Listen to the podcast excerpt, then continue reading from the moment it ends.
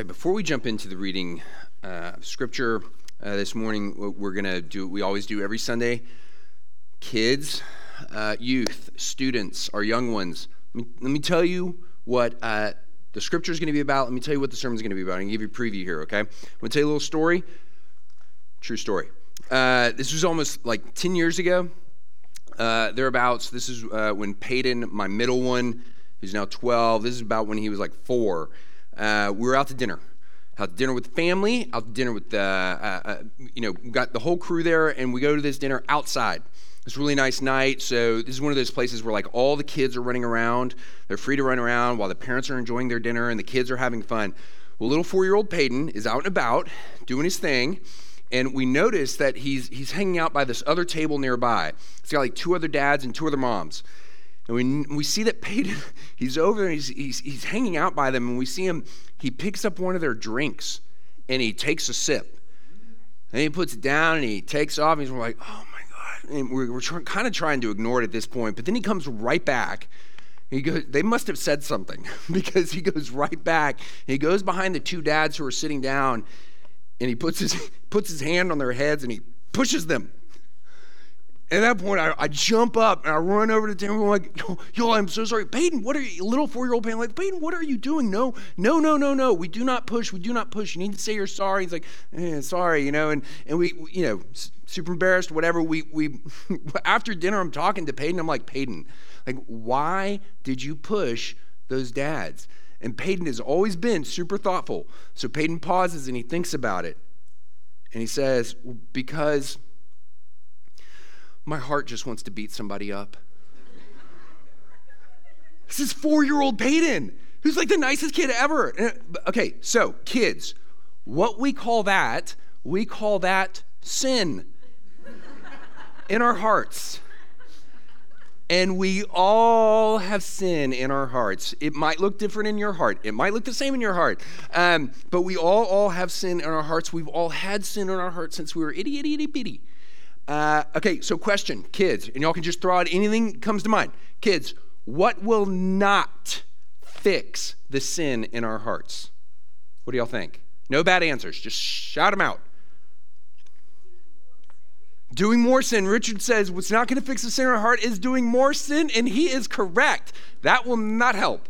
What else will not fix the sin in our heart?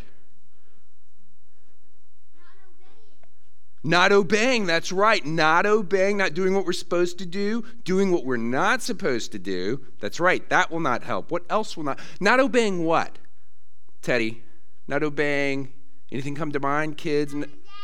Not obeying your mom and dad. Good. And what do mom and dad? Who? What's nothing? What, what do mom and dad constantly give you? Love. Oh, that was so awesome. yes, okay, love. You've got really good parents, okay? what do, uh, here's what we do with our kids a lot. We give a whole lot of laws and rules like do this, don't do this, do this, don't do this. Guess what will not fix the sin in your heart, kids? You may think this is really good news. It is. Rules. Rules will not fix the sin in your heart. Laws will not fix you. As in, following rules and trying to be really, really, really, really good, that is not going to save you from your sin. Rules are not going to save you from death. Trying to be really, really good, that is not going to save you. What does fix the sin in your heart? Jesus. Jesus, who obeyed all the rules and all the laws for you. Jesus, who then took your punishment on the cross for all your bad stuff that you've done. Jesus fixes you, Jesus saves you. Now, that does not mean, last thing, that does not mean, well, you get to go break all the rules then. That's not what that means. It also does not mean that you are now going to be perfect because Jesus has saved you. He has saved you, and you're still going to mess up. Okay, what this does mean, what the gospel, what this salvation does mean is that when you mess up, you remember and you believe how much you need Jesus and his life for you and his death for you. And you remember and you believe how much he loves you. And you believe that he is coming back again and he's bringing his kingdom with you. And he is going to make everything perfect including you. One day. That is coming. This is a new year. This is a new spring. We're starting a new sermon series. Uh, we're in the Old Testament book of Zechariah. That's not a made up name, it's not a made up book. It's really there. It's, uh, it's right there at the end of the Old Testament. Like in the Bible, it's at the end of the Old Testament. And it's also historically happening at the end of like all the stuff that's happening in the Old Testament. That's where we're going to be this spring. The text this morning, we're kicking it off with just the first six verses. Zechariah 1, verses 1 to 6. Please stand for the reading of God's word.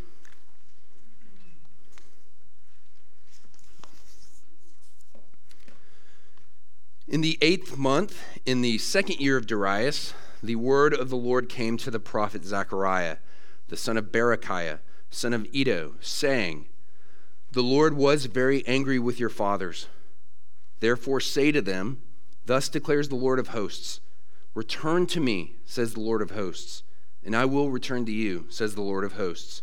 Do not be like your fathers, to whom the former prophets cried out, Thus says the Lord of hosts, Return from your evil ways and from your evil deeds.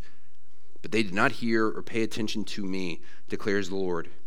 Your fathers, where are they? And the prophets, do they live forever? But my words and my statutes, which I commanded my servants the prophets, did they not overtake your fathers? So they repented and said, As the Lord of hosts purposed to deal with us for our ways and deeds, so has he dealt with us. The word of the Lord. Please be seated. And as you are seated, travel back with me a little before what happens right here in Zechariah verses 1 to 6. Let's just uh, let's get our context right. Remember the great Babylonian Empire, Nebuchadnezzar. Destroys Jerusalem and he destroys the temple. And he takes what's left of Israel into exile for 70 years.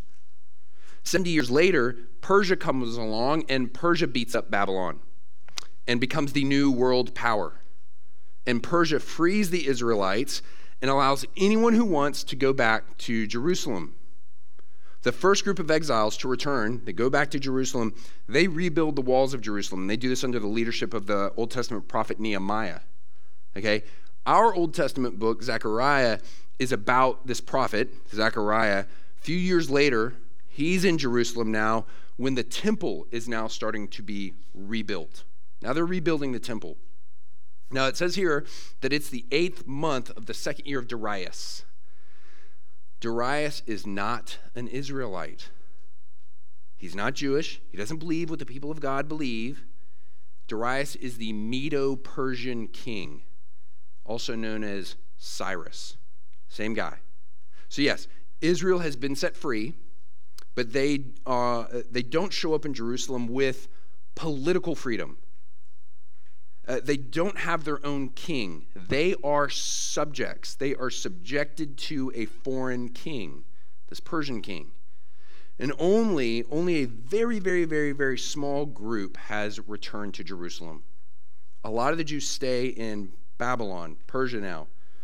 Only 3%, 3% of the population that, that they had back in Solomon's day when everything was awesome, only 3% of that population is back in Jerusalem.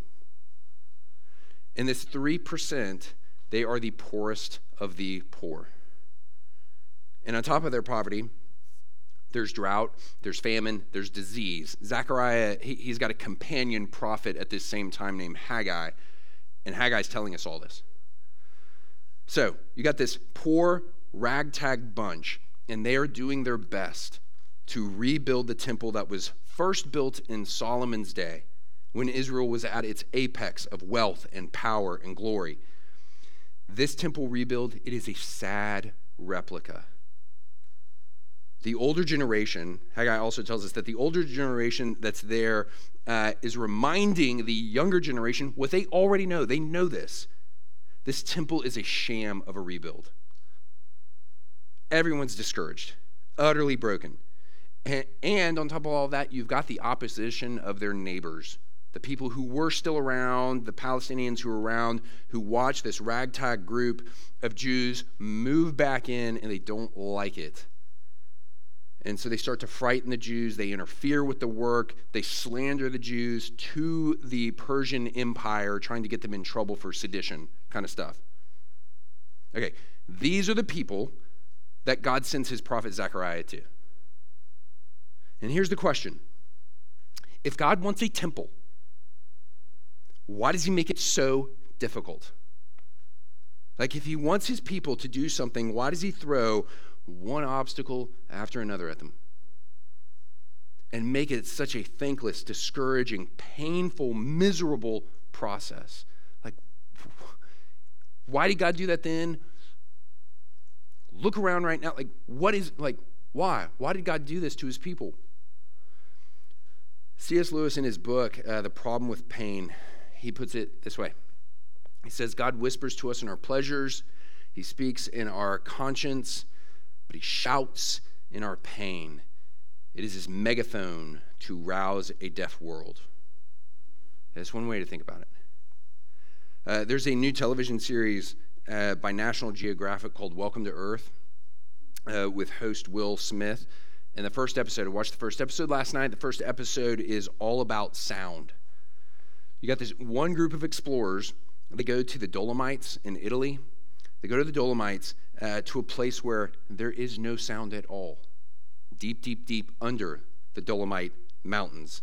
So they descend into this cave. And they go farther and farther and farther and farther. They're going down, down, down in this cave to the point where they're dropping down through holes in this cave to get to lower parts and lower parts and lower parts to, to where they are dragging themselves between like less than two feet of space, these crawl spaces, they're dragging themselves through. Farther and farther and farther and down they go until they get to 1,500 feet below the surface of the earth. So deep, there is no sound. There's nothing. And one of the uh, the explorers, they're sitting there and they're describing it to each other like it just like the silence feels so heavy. And one of the explorers explains the phenomenon is that our brains don't want us to experience the silence. And then the narrator explains, he says, if you want to hear something really quiet, quieter than your breathing, quieter than your heart beating, then you either have to stop those things or get out of the way. So they got out of the way, and they go so deep that there is no sound, and then they turn on their instruments and they listen. And there are sounds.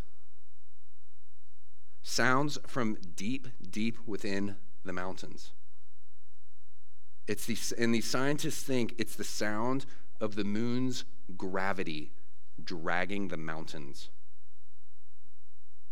Uh, the, you guys know that the moon, uh, the moon's gravity pulls on the oceans to create tides. Well, they say the moon does the same thing to the land. That if you peeled away the sounds of New York City, eventually, if you get quiet enough, you would find those same deep rhythms. Because the moon moves cities too. They say New York City, New York City rises and falls up to 14 inches twice a day, every day. They said it is an invisible wave of concrete and steel that you could hear if it was quiet enough. And they call these earth tides. Okay, so all that to say, you're thinking about the people of Israel. Why is God doing this? What is going on? Think of our situation. All this to say, your suffering, it is not meaningless. Your pain does not mean that God does not love you. Your hurt does not mean that God has abandoned you. And we don't like this. We really don't like this, but it is actually the opposite. Of your pain, it may feel like God's megaphone rousing you to hear what you were deaf to before. Or your pain may feel like a deep, deep pit of despair where you think all you hear from God is silence.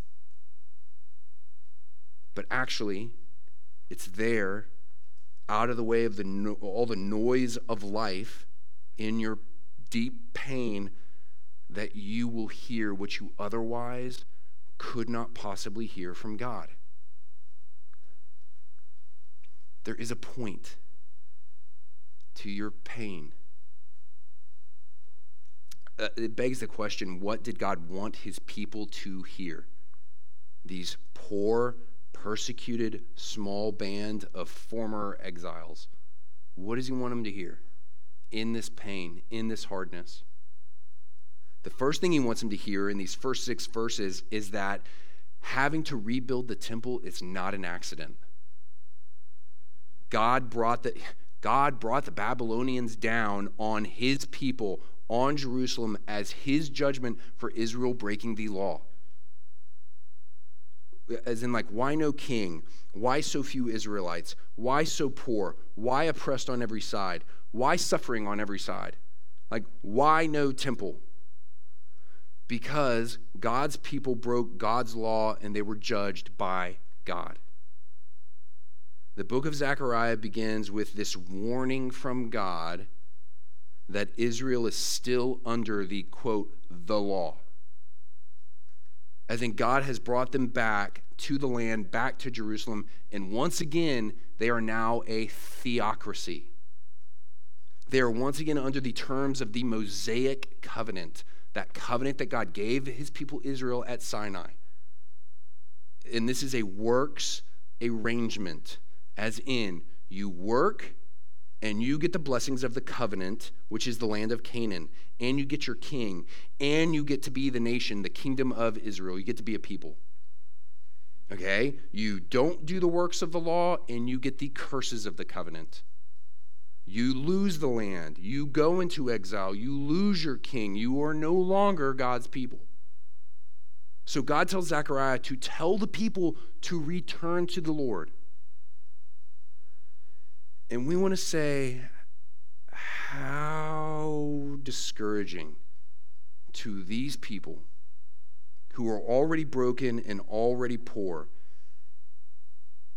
And if that's what you're feeling, if that's your sentiment, guess what? Yes. Yes. As in, in a very real sense, ultimately, this is discouraging. Which begs the question so, why the law? So why do like why do this? Why the law? The Mosaic law, this is why the Mosaic law was given to show Israel their inability to obtain God's ultimate blessing of heaven through law keeping. They can't even hold on to the symbols of the land and their king and their nationhood through law keeping, much less the eternal kingdom of heaven. It was not given to encourage them to think that they could obtain the, the, the inheritance of eternal glory by keeping the law. Because some today try to argue, when they hear these kinds of things, try to argue that this would be super, this kind of arrangement would be super confusing to the Israelites because it would make them think that they could actually merit eternal life by keeping the law. But the purpose of it is actually the exact opposite. The whole reason God gave them the law was in order to shut up Israel under sin and show them that they could not do it, and therefore to lead them to a Savior who could. The law, what the law does is the law exposes your sin and it exposes your need of a Savior. It's what the law does is it smashes the delusion that you can earn God's favor by your works. If you see what the law exposes about you and you get to the point of realizing that you are a mess, the law has done its job. Because one day, one day you stop running to the law to fix what the law cannot fix, and the law takes you by the hand and it leads you to Jesus, to the one who can fix you to the one who can save you, to the one who can overcome your sin. And when you get to Jesus, he does not scold you, he does not shame you, he does not lecture you. He embraces you. It's the grace of God for train wrecks of people like the Israelites, like us. And the true form or glory of the temple, like you think about the temple and you think about it, like what was so glorious about that temple, it actually wasn't the gold. It actually was not all the material beauty of that temple. The glory of that temple in Solomon's day, it was the presence of God in the temple. God wanted his people to return not just to the land and not just to rebuild the, the temple, he wanted them to return to him.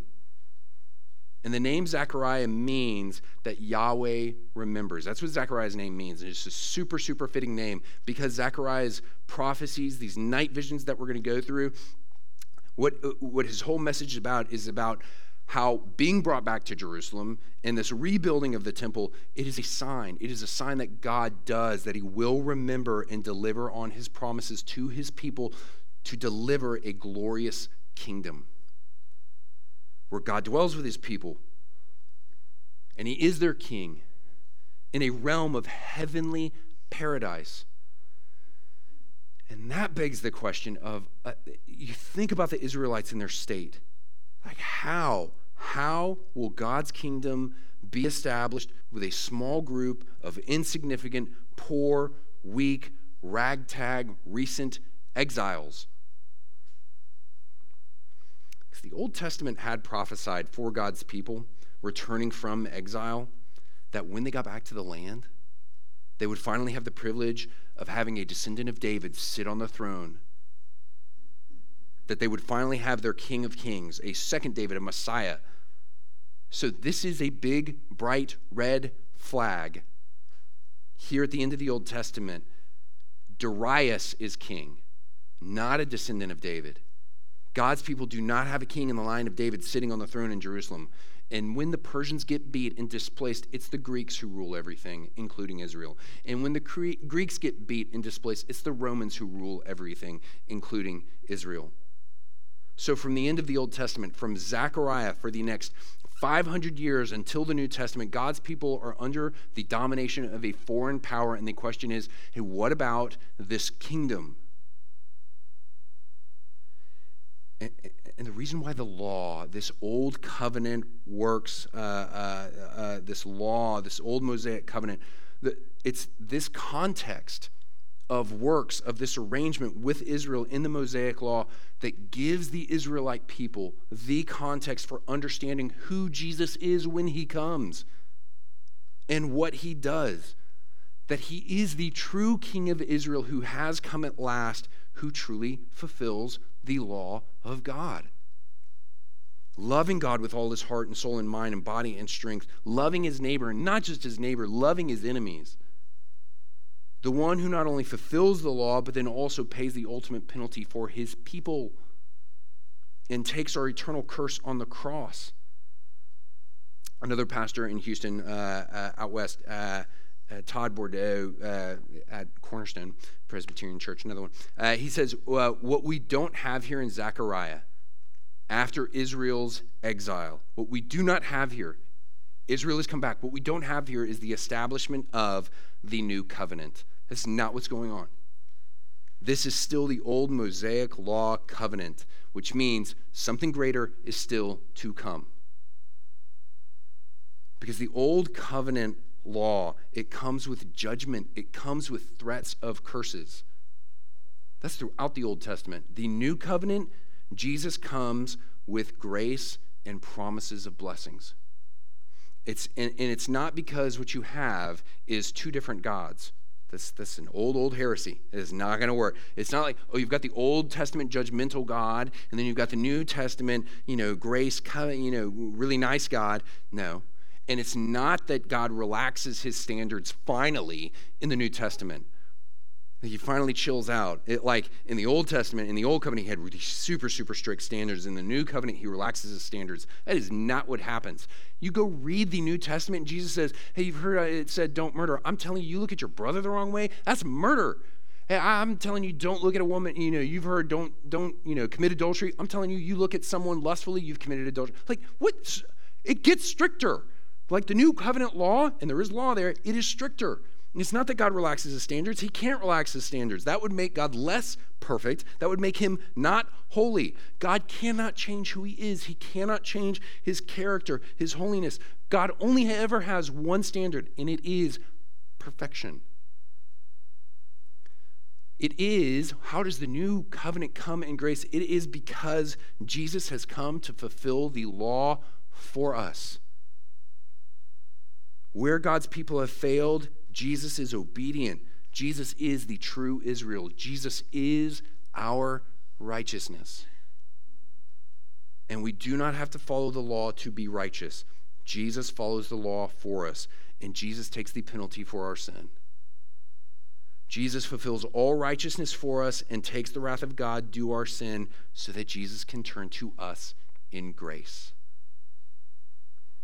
God has not changed his demands, his demands of perfection and justice. They've been met in Jesus. And now, with Jesus, his kingdom comes. Loved ones, Jesus has come. He is coming again. And while we wait, we are asking the same question How will God's kingdom come with a small, weak, marginalized, seemingly insignificant ragtag group that we call the church? And not just this church, I just mean every church around the world.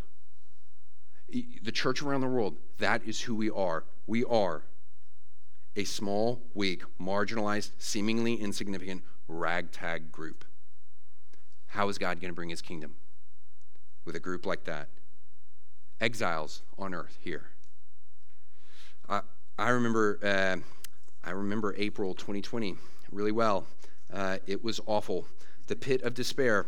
Uh, and I remember reaching out to one of my mentors, uh, Ricky Jones, who's a pastor in Tulsa. He, he led a whole group of uh, the college ministers, RUF college ministers, to plant churches. So I called him and I asked if I could just cry and, uh, and just tell him everything. And he said, Of course. And so he, he listened to me. And when I was done, uh, and after he had given me some very gentle, and bold and kind counsel, you know, I turned and I asked him how he was doing. And he said, and this is what he said. I wrote it down right after he said it. He said, You know the movie True Grit? And he said, Not the original. Uh, not the original, but the one with Jeff Bridges. Uh, you know, at the end, uh, the marshal, Jeff Bridges, has rescued the little girl from the outlaws, but she's been snake bit. And now he's got to ride through the day and he's got to uh, ride through the night to get to the nearest doctor and this marshal, he is old and he is so run down. He's so ragged. And his horse is getting tired and his horse is giving out. And he keeps pushing the horse until the horse won't go. And then he pulls out his knife and gives the horse a poke uh, uh, uh, to get the horse going again until finally the horse collapses and dies. And then the old marshal has to pick up the girl and carry the little girl himself. This is what Ricky's saying to me. He's like, You, you remember all that? I'm like, Yeah, I love them. Yeah, I remember that. And Ricky said, I'm the horse. I thought he was going to say, I thought he was going to say, you know, I'm the marshal, I'm run down, but I'm going to keep going, whatever the cost, whatever the odds, save that little girl, AKA his church, is not what he said. Um, he said that he was the horse and that he has been ridden to death. But then he said, but Jesus is alive, and it's his church and he's already died for her, so the church is going to be fine. Loved ones, what sets Christianity apart from every other religion that ever was and is, what sets Christianity apart is not our righteousness, it's our Savior. It is not our works, it is Jesus' works. It is not us, it is Jesus. It is His grace, and His grace is found at the cross. And you need to know this today and tomorrow and the next day. You are not under the law, but under grace. And that's the difference between Christians and everyone else. We are not believing in ourselves, we are believing in Jesus. And his kingdom will come because he'll do it. Let's pray. Father, we bow our heads, we bow our hearts before you as we pray together that prayer that our Lord Jesus taught us to pray.